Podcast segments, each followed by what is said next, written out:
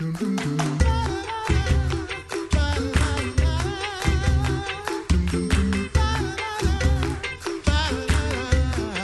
back to the Coffee Hour. I'm Sarah Gulseth.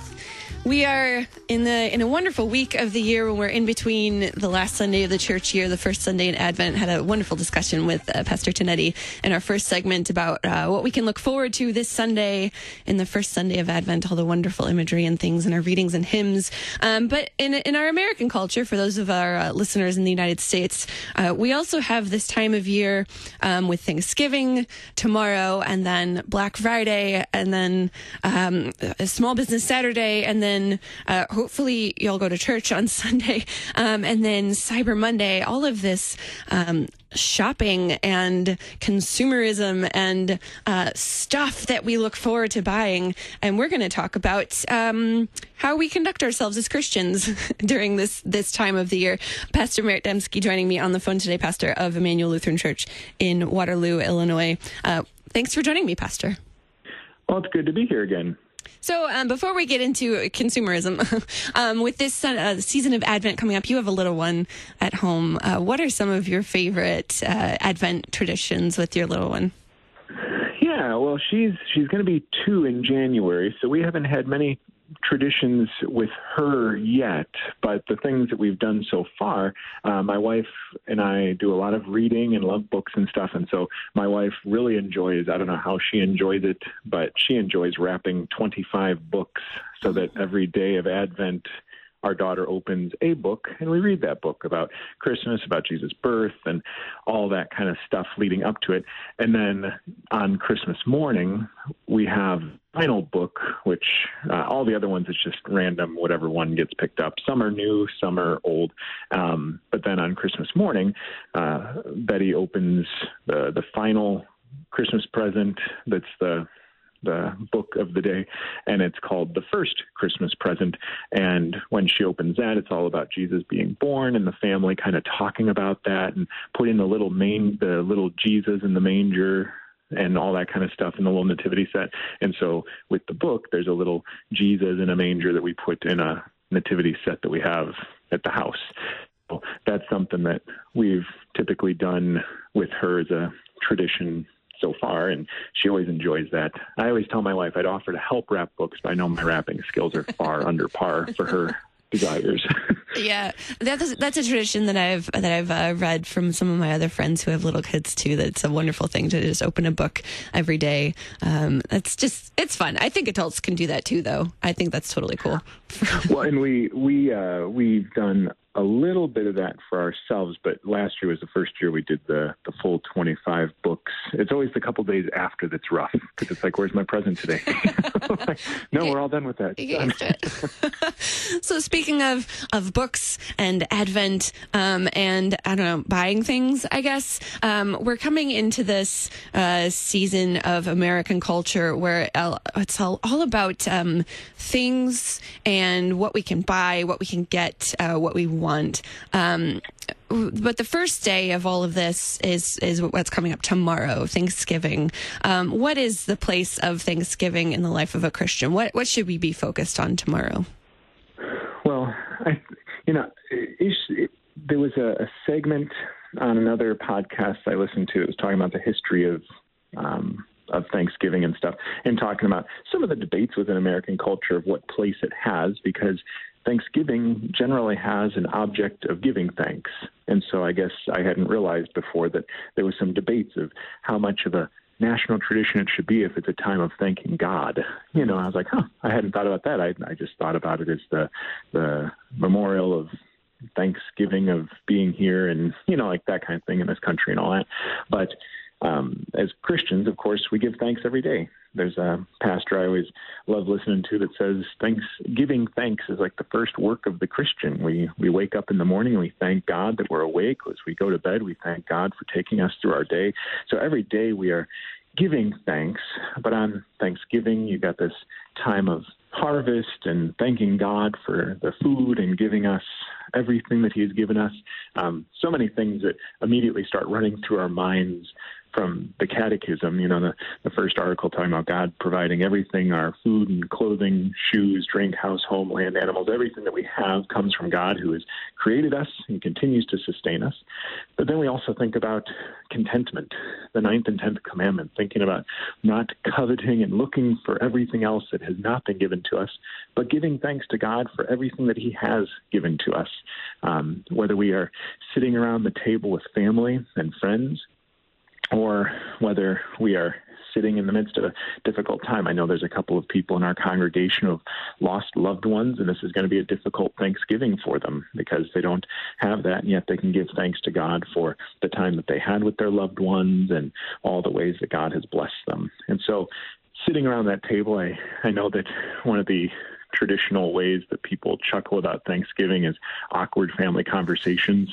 you know, like, and I've already seen some of those posts on Facebook of ways to help ignite the conversation around the dinner table, of course, with political questions or you know religious assertions, assertions, you know.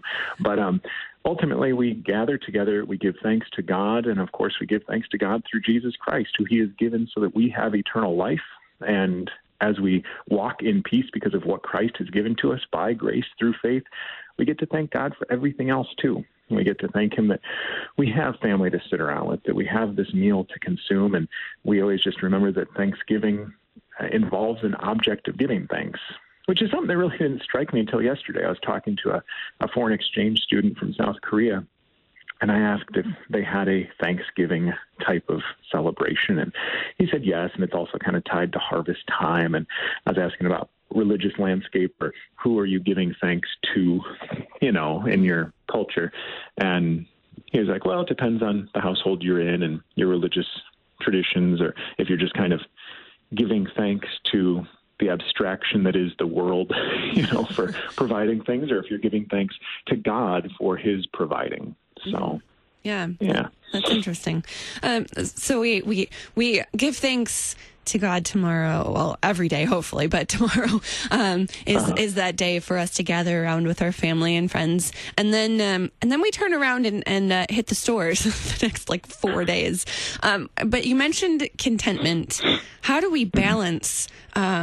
Our our call to be content with what God has given us and all of these sales that are going to be happening that are really lucrative. Yeah, I, you know, and I don't think that there's anything inherently wrong with a sale, and I don't think there's anything inherently wrong with uh, taking advantage of an opportunity to get something that you wouldn't usually be able to afford. But it has its place, mm-hmm. and it is funny when you have people that are saying, Thank you, God, for everything that you've given. Now I'm going to trample three people mm-hmm. and get to that toaster because it's $3 off today. You know, um, I think that uh, I think that there's a, a wonderful opportunity to be good stewards of the gifts that God has given. And if there is something that uh, you'd like to get in your home and there's a way to buy it that's more affordable, then praise be to God. And yet we do so in a loving and caring way. We're not trampling people and cutting people in line and, and underhanded, mischievous. you know, it's just we get there and we we get there if we get there, and praise be to God if we're able to take advantage of the the opportunities before us. But always remembering that um, if we don't, it's not. Um, it's not as though we're missing out on all of God's gifts. We have, like we were saying, that contentment. We're not just coveting and sitting there and desiring what everything we don't have. But at this time of year, there are things that throughout the year we say, you know what, we could use that in our home, or this would be helpful or a blessing. And so awesome. There's a there's a little bit of a sale, so we can take advantage of that, but remembering its place and not uh, coveting, but being content and thanking God for all that He gives. Mm-hmm. Is there a way for us to, um, and I might be throwing this uh, this question out to you without any preparation? Um, is there a way for us to uh, love our neighbors during this time, um, in in spite of or or um, because of of all of these opportunities um, in, in the next few days to to gather with people or to I don't know offer alternative things to do over the next couple of days to love our neighbors um, through through this time of the year? Yeah, I, I think there's tons of ways. I mean, there there may be people that you know who have needed something in their home or have been lacking something. And with these sales, it gives you an opportunity to get more than you'd usually be able to get in order to help someone else and to love someone else and provide something that they may need. Um, if you know people that don't have someone to spend Thanksgiving with, it's an awesome opportunity either to, to take a couple minutes to take them a meal or to sit down and eat a meal with them if the time allows, or to invite them over to your home. Um, there's a couple of people. I'm in a congregation with two pastors, and even though we have our family things that go on, we also we have a uh, Thanksgiving service tonight, and we have one tomorrow morning. And after that service, we've both got a couple people that we like to check in on, and we want to go and visit them for a couple minutes and see how they're doing before we go and have other family events going on. So there are definitely ways that we can show love for people and care for people at this time of year. And I think the same um, all around this time of year, Thanksgiving and Christmas both.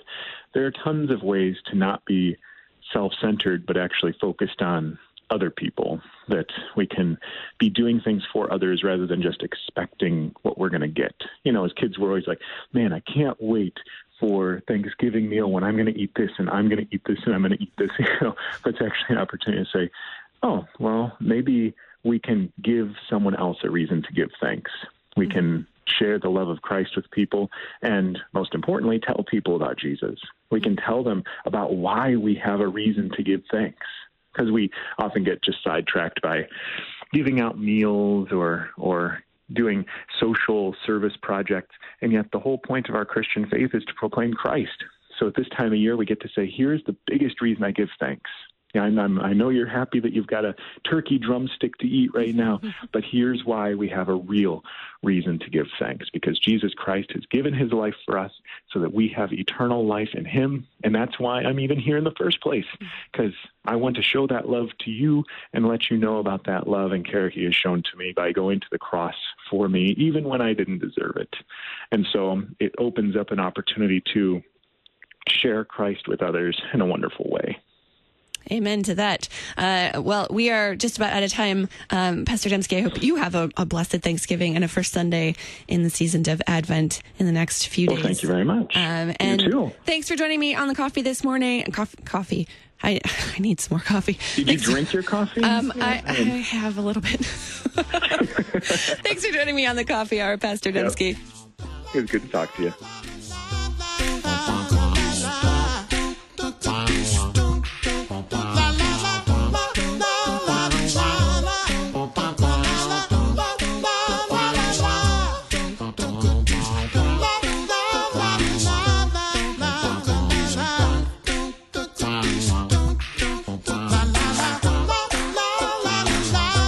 Coffee Hour with Andy and Sarah is a production of KFUO. To support the Coffee Hour and KFUO Radio, visit KFUO.org. You can also text KFUO to 41444 or send an email to gifts at KFUO.org. And you can call us at 800 844 0524. KFUO. Christ for you, anytime, anywhere.